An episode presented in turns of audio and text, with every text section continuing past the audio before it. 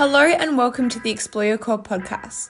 I'm the host Elise, and on this podcast, we delve inwards and explore how some incredible people are following their own passion and purpose, and how you can find yours too. Today, I'm joined with Erchana, who has just completed a record breaking five month, 6,000 kilometer, 150 marathons in 150 days. And I was lucky enough to meet up and see this incredible woman in action. So, Erchana, thank you so much for joining. Oh, thank you. And thanks for running with me. I remember that day clearly. It was like gorgeous, beautiful morning. And we just had Mount Buller in the background. It was great. Unreal. And can I just say a massive congratulations for what you've done? This is like almost what unimaginable. Like it's something we didn't even know we we're capable of doing. You just showed that we can. So yeah, incredible. Oh, thank you. Yeah, it's um, what are we? Just over four weeks out now, and I'm still super tired. It took so much out of me, more than I even thought it would. Mostly because, yeah, I don't know, I was half running off adrenaline those last couple of weeks. So just the emotional and physical fatigue, I think, was a bit bigger than I planned. But we're getting through it. yeah, I mean, like catching up on say sleep deprivation from just like one or two nights is takes a while, mm-hmm. let alone five months and what weeks and weeks out there on the road. So how, how are you feeling now? Um, I, I think this last couple of days have been definitely the best so far. Um, it took a full month to even just be able to like have a series of normal thoughts in a row. I've definitely started to pick up in my energy levels. I've actually started running a little bit again, not much, just like 8K every couple of days, which feels really good. It's hard, running feels hard and yeah, just watching my diet, making sure I'm just trying to get the good foods in, like heal as best I can. But yeah, I mean, I'm going to trust the process. It will take time, and I'm okay with that. Yeah, amazing. That's really good to allow yourself some time as well and factor in that it's going to be a long recovery. Yeah, yeah, I think if you try and rush through it, you'll just cause yourself more injury or injuries or like um, adrenal stress or I don't, I don't want that. I mean, I asked a lot of my body to do this and it delivered, and now I have to return the favor. So that's my plan. Yeah, I love that. I love that. And kind of winding back to before this even started, do you remember the moment that this popped up for you or the idea was there?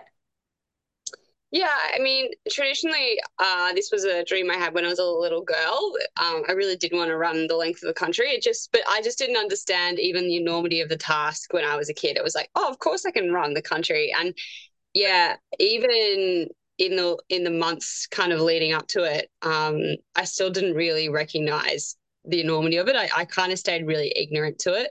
I think that was a bit of a blessing in the end. But um, I was in lockdown when I moved from Melbourne to Queensland in hotel quarantine, and I was watching Beau Miles do his huge trek through the Alpine high country, and I thought, oh, and then at the same time, that that's that sparked like an inquisitive search down what we all know as a YouTube rabbit hole, and then I found um, yeah, Richard Bowles, who'd run the National Trail, which is Cooktown to Healesville. And I thought, oh, well, if you can do that, why not just do the whole thing? Um, and then I got out of lockdown and I met my partner, who is a filmmaker or videographer. He's never done a documentary before, but we were sitting on Burleigh Hill and I kind of opened up and I told him about this dream that I was planning or was thinking about planning.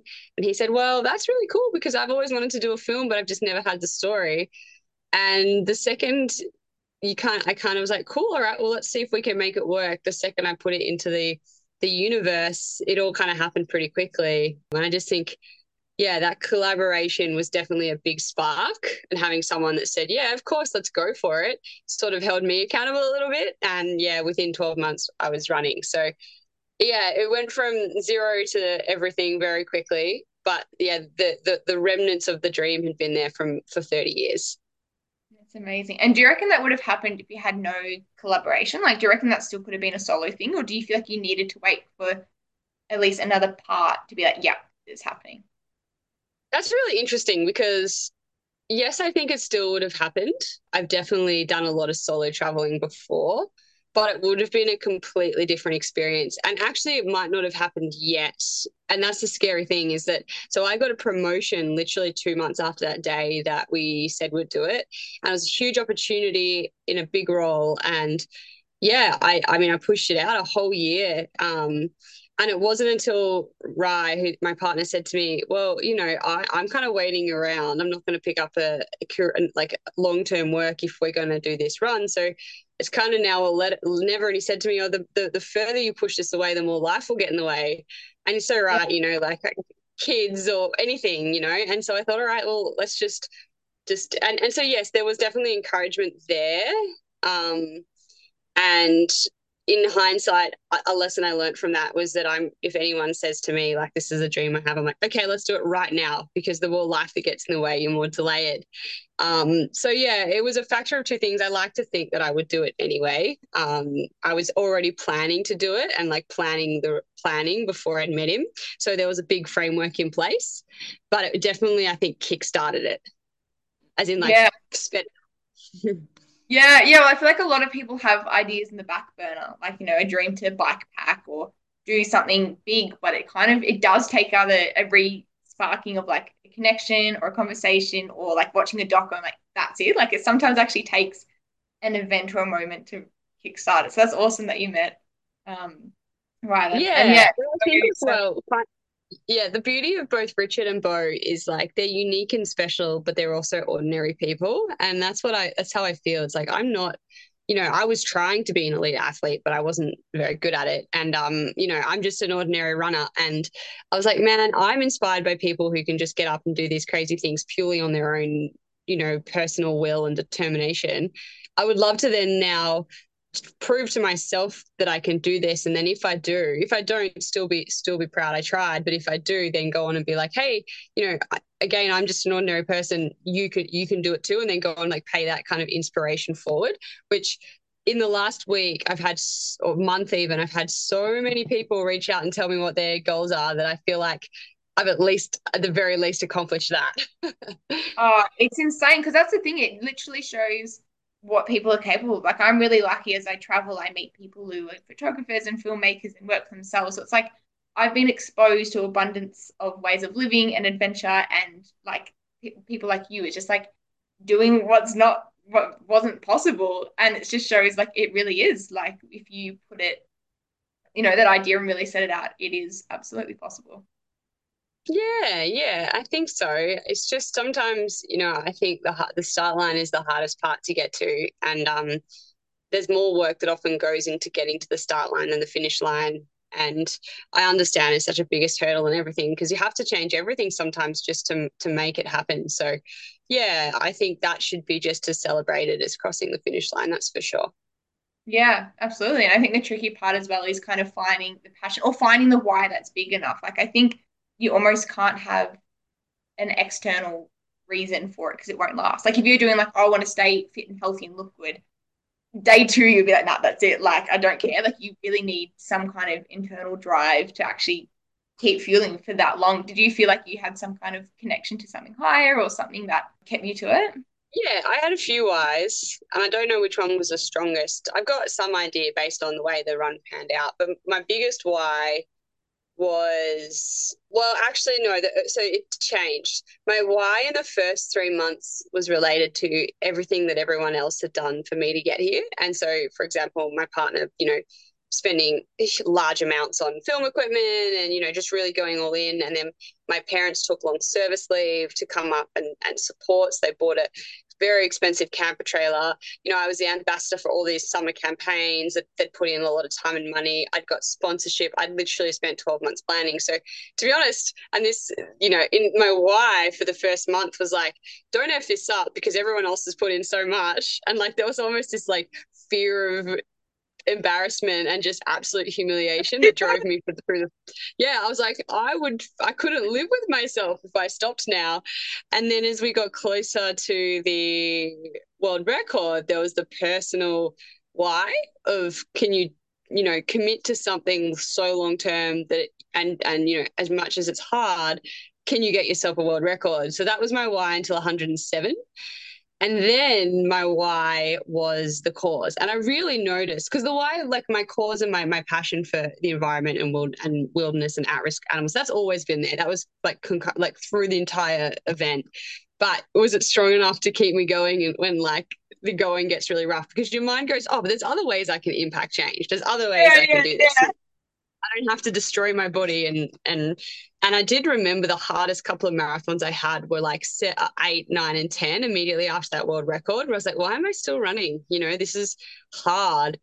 And and I think what kept me going then was yeah that I was kicking goals from a fundraising perspective and and knowing that I was actually starting to impact change. It took a long time from that front to gain traction, and when I was going, I was like, cool, all right, well, why don't we think back to your original goal when you were six or seven? It was just to run the length of the country. Now you've given yourself all these rules and guidelines around marathons and world records. Like at the end of the day, just get to Melbourne. So I had this kind of external why, which was my was my fundraising goal and my and my guess passion for wildlife but then i gave myself another intrinsic why. And was like just get to melbourne. It doesn't have to like if the record stops at 110 and then you do 20k a day that's okay. And then just yeah let my body kind of dictate the rest. And luckily by then i was relatively conditioned and and got through. Yeah you're absolutely smashing it. I can't i can't believe how well you did. But i think yeah it's so important that you do have something intrinsic. Like it's amazing what you've been doing and sharing around the wildlife. But I think when you're, you know, 100 and something days in in pain and agony, I don't think that can be enough to pull you through. I think you've got to keep going inwards, which is incredible that you did find that to be able to keep pushing through. What were some of the, the mantras or internal dialogue that you were kind of going when things did get hard? Yeah, I had things that I would lean on and fall on that were consistent. Music and podcasts were a big distraction. Um, but sometimes it would almost sound distracting, you know, when you have so many thoughts that if you put on a podcast, you're just competing with yourself and it's just too noisy.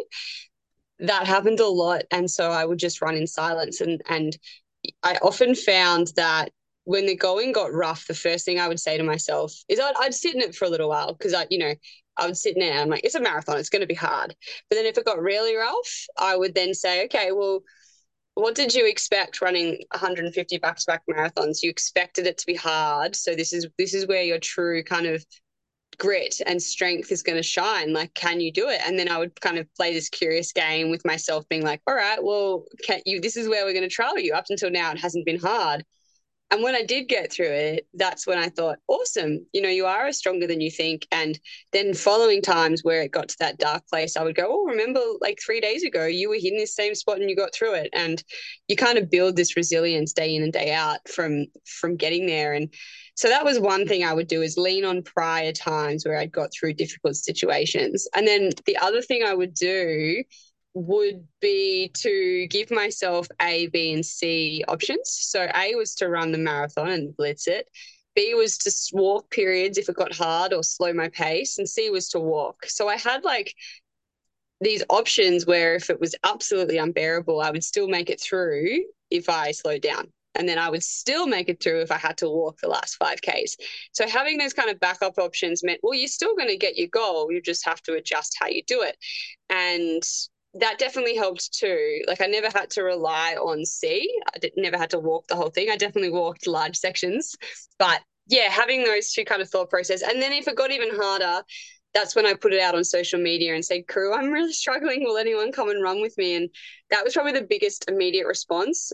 Yeah, I would say I had such an amazing support from community that I only spent like maybe a third of the marathon solo. The rest were with absolute legends. So that's amazing. That'd be incredible to be like feel that support as well. Like to know there's a massive community out there supporting you and the people that you're inspiring as well. Like it's had such a big ripple effect from, you know, a childhood dream to now influencing so many people. Yeah, it's awesome. And I'm still really close friends with a lot of people that came out and ran with me. And it was definitely my favorite part of this whole thing was, yeah, it was, it just, it brings me to tears if I think about it. There was just so many good people. Oh, that's so amazing. what was it like, I guess, going against the grain in that sense? Like you've probably, you know, come from work and left it and done like a big, a big thing. Was that hard to believe in yourself and kind of going? I mean, you probably would have had support, but was that like a hard thing to kind of that this is what I'm doing anyway? It's different. It's, it hasn't been done before, but I'm doing it anyway. Yeah, it was hard, but strangely, that's what excited me about it. I, by the time I left my job, I was like, I'm stressed. I'm not exercising. You know, I was in that kind of slump that often people find themselves in. I was talking about spreadsheets in my sleep. I was like you know, not eating well. I was always on the phone. I was like, oh. So when I quit to do this thing, I thought I would be stoked if I got halfway through. If I get to Sydney, that's that's such a mission. You know, if I get to Townsville, that's such an accomplishment.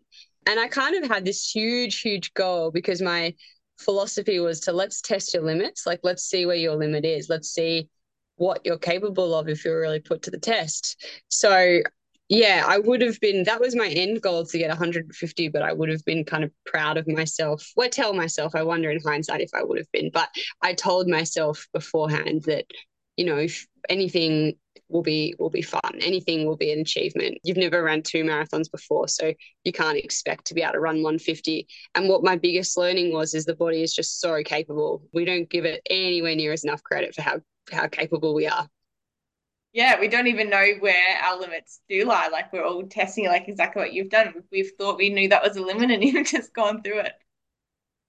Yeah, and that's the interesting thing is like I'd be interested if I was to do a, a second test that it wouldn't be in running because like yeah absolutely i challenged myself but this was running is definitely something that my background is in so it'd be interesting to do something in a in an area where i was just completely new like going yeah. on a hip hop stage or, or paddling, you know, somewhere or just something that's like completely outside my comfort zone. I think that's where I'll go next.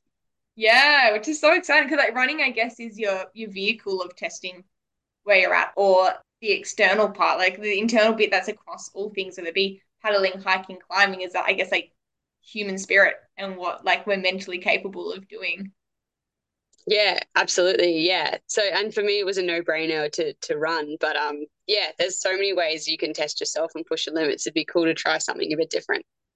Yeah, yeah, absolutely. And um, just tapping on as well when you were saying it's quite like consuming. Did you find that you lost your identity in it at all? Like, with are people just talking about running and does your life become running? Like, do you feel like you've been able to separate yourself from that? Has that been an issue at all?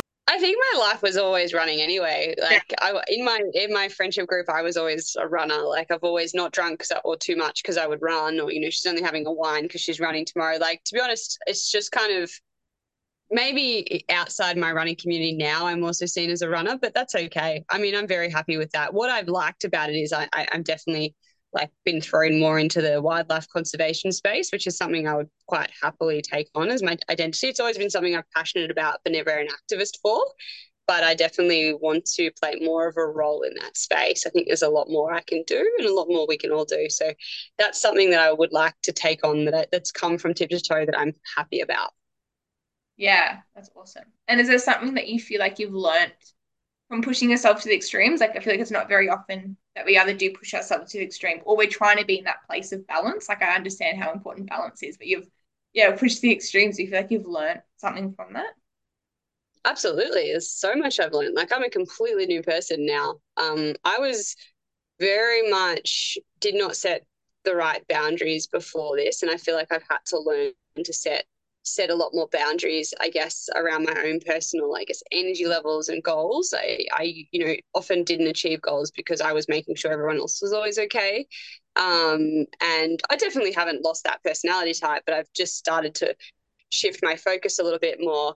Um, secondly, I just, uh, to be honest, I, I've stopped worrying so much about what people think. And I think what I learned you know doing something which i thought was quite innocuous running for wildlife. There was there was so much kind of like you get thrown everyone's opinions and so when you when you share your passion with the world. And i'm like well no matter what you can do you can do something as kind and as loving as running for wildlife and you're still going to get all this hate.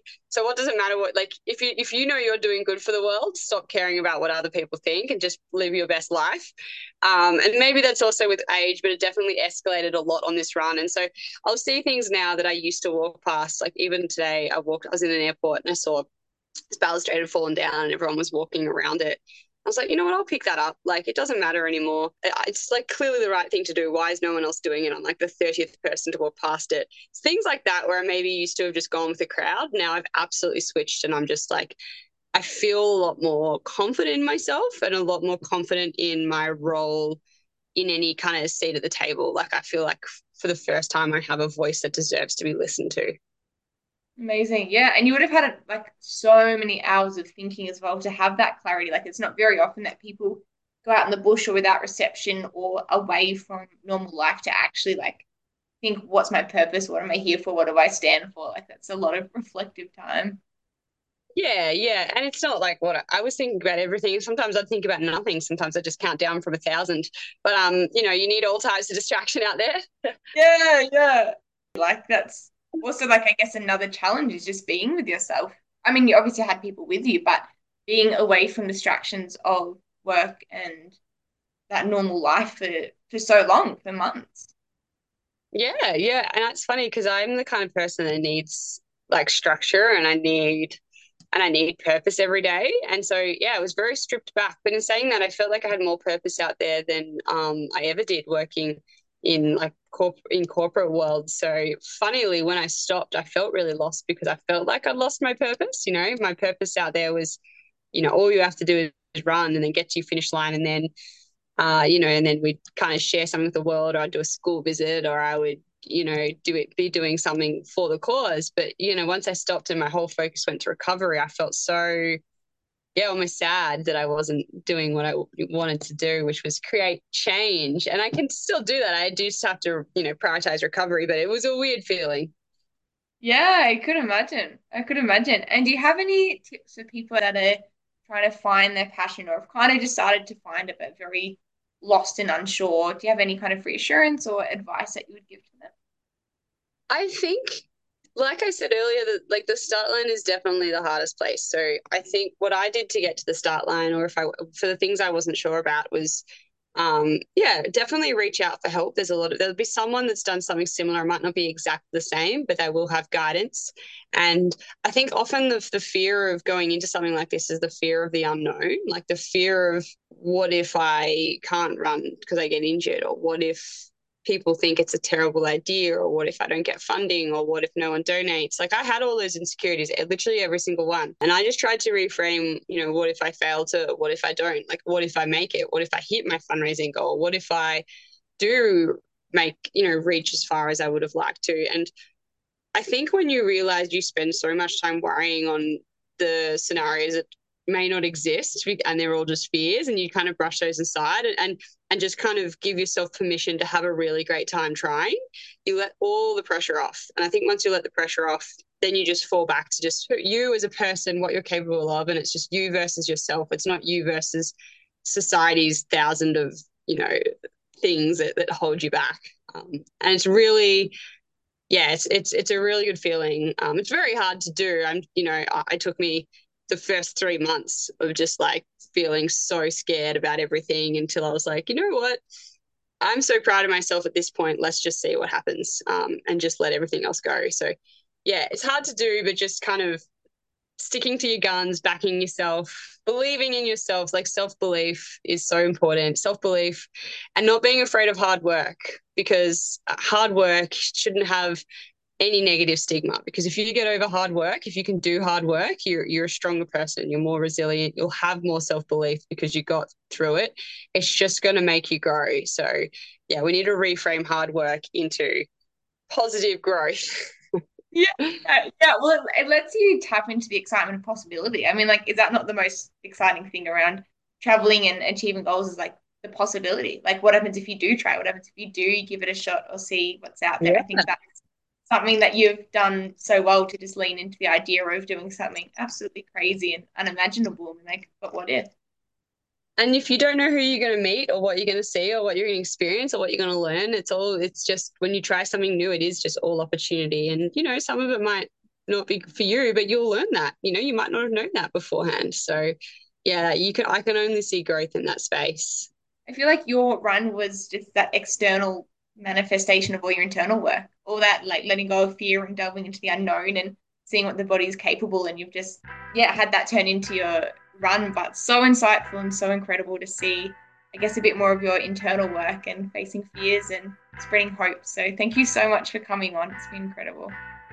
Oh, thank you. Yeah, once again, thanks for coming for a run. And um, I'm sure I'll be doing something again in the future. Like I said, I'm not trying to make plans, but I've already been brewing up a couple of things. So um, yeah, you'll have to come come for another jog. I would love to. Uh, thank you so much. Thanks. Well, that wraps up this week's episode. If you enjoyed listening to this podcast, follow Explore Your Core on Spotify and Instagram to be updated with more episodes and share to your socials to help more people be able to follow their passions.